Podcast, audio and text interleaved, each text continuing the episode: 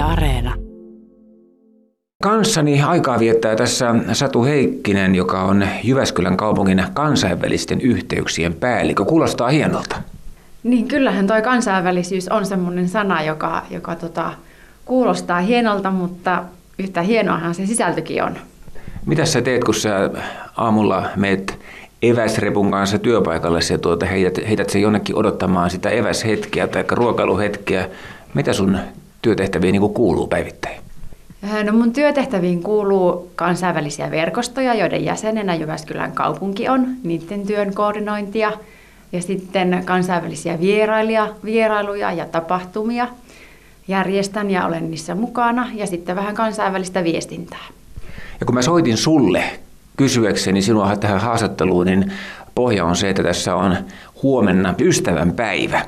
Ja Jyväskylän kaupungilla on 12 ystävyyskaupunkia.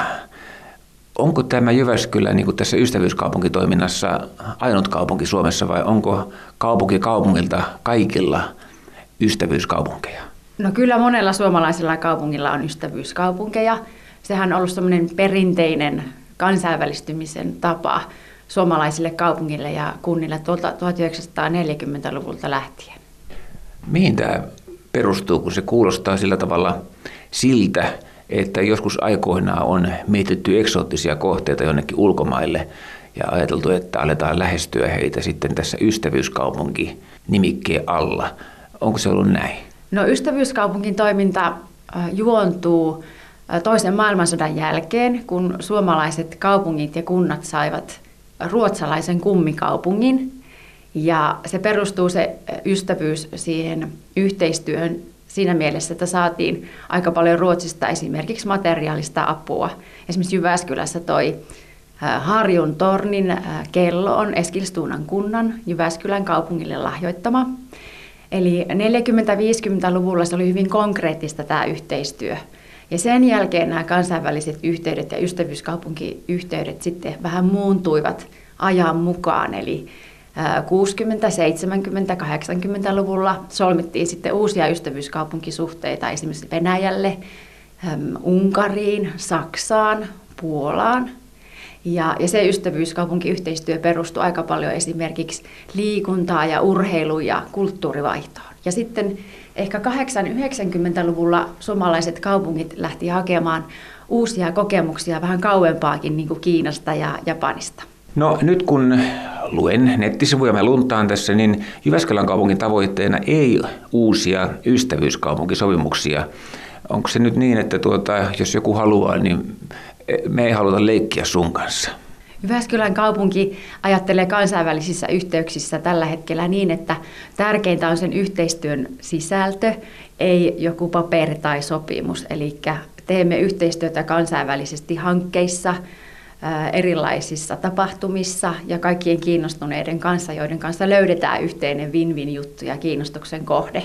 Mutta tavallaan semmoinen vanhanmuotoinen ystävyyskaupunkisopimuspaperi ei ole enää yhteistyön vaade tai pohja. No onko koskaan ollut semmoinen ajatus joko sieltä ystävyyskaupunkipäästä, niistä 12 joku olisi ilmoittanut tai ajatellut tällä tavalla, että me ei enää haluta olla ystäviä, tai sitten Jyväskylä olisi ajatellut näiden 12 osalta, että tämä voitaisiin nyt sitten jostakin syystä hylätä? No ei, ollut tullut, ei ole tullut sellaisia kirjeitä Jyväskylän kaupungille, että, että ystävyyttä ei haluta jatkaa, mutta yhteistyön sisällöt on kyllä aika paljon muuttunut ystävyyskaupunkiyhteistyön kehittyessä ja muuttuessa. Ja on toki niin, että joidenkin kaupunkien kanssa on vähemmän yhteyksiä ja toisten kanssa sitten taas vähän enemmän yhteistä tekemistä. Eli toisin sanoen jotkut on vähän parempia ystäviä kuin toiset? Toiset ystävät ovat ehkä vähän aktiivisempia, sanoisin ehkä niin. No Satu Heikkinen, sanohan nyt sitten se, että mitä tämä käytännössä tarkoittaa vuositasolla tai viikkotasolla tai päivätasolla jopa tämä ystävyyskaupungin kanssa yhteistyön tekeminen? No Jyväskylän kaupunki esimerkiksi, kun me suunnitellaan vaikka EU-hankkeita tai muuta meneillään olevia kehittämistoimia, niin usein me vähän tsekataan meidän ystävyyskaupunkeja, että löytyisikö sieltä meille vaikka hankepartneri tai tai löytyisikö sieltä jotain hyviä kokemuksia, joista voitaisiin vähän benchmarkata omaa tekemistä. Sitten Jyväskylän kaupunki tukee esimerkiksi yhdistysten ja seurojen, erityisesti lasten ja nuorten kansainvälistymiskokemuksia. Ja sitä kautta me voidaan tarjota Jyväskylän kaupungin ystävyyskaupunki yhteyksiä ja tukea.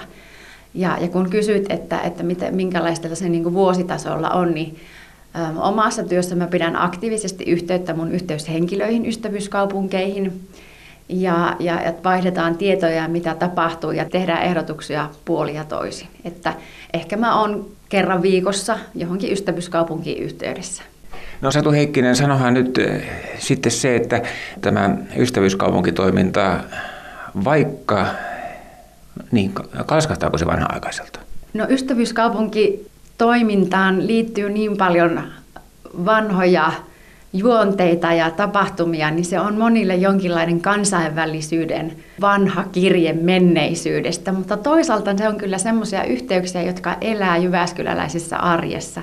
Monet jyväskyläläiset tuntee ja tietää ystävyyskaupunkeja ja heillä on kokemuksia ystävyyskaupunkiyhteistyöstä, niin kyllä se on niin juurtunut tähän Jyväskylän nykypäivään kuitenkin vahvasti, mutta on vähän samaa mieltä, että aina säännöllisiä väliajoin minulta pyydetään tämmöistä kommenttia ystävyyskaupunkiyhteistyöhön ja, ja siinä vähän viitataan semmoisen vanha-aikaiseen viirien vaihtoon ja, ja tuota, semmoisen seremonialliseen kansainvälisyyteen, mitä nykypäivä kansainvälisyys Jyväskylässä ei enää ole. Entäs siihen, että kun pääsee niin kuin ulkomaille? Pääset joka kaupunkiin näistä? Oletko käynyt näissä kaikissa 12? Toki ystävyyskaupunkiyhteistyöhön liittyy tutustuminen näihin ystävyyskaupunkeihin ja, ja on päässyt käymään näistä muistaakseni kolmessa tai neljässä. Mutta et kuitenkaan kaikissa, miksi et? No ystävyyskaupunkiyhteistyöhön liittyy se, että, että tapahtumiin osallistuu ne, joihin se tekeminen niin kuin liittyy ja, ja ei ollut vain mahdollisuutta tai tilaisuutta tai sinne on mennyt osallistumaan joku toinen. No Satu Heikkinen, kansainvälisten yhteyksien päällikkö. Onko siinä mielessä ystävyys ollut koskaan koetuksella, että kun esimerkiksi Neuvostoliitto hajosi, niin mietittiinkö Jaroslavin kohdalla uudestaan, että voiko sen kanssa olla enää ystävä, kuin ei ole Neuvostoliittoa? No en ollut mukana päätöksenteossa enkä arvioinnissa silloin, mutta, mutta sen mä olen kyllä huomannut, että Jaroslavli on meille pitkäaikainen yhteistyökumppani ja, ja me teemme siellä ystävyyttä ja yhteistyötä ihmisten kanssa – ja, ja emme niin kuin ole nähnyt siinä mitään eroa, vaikka, vaikka valtion nimi on vaihtunut.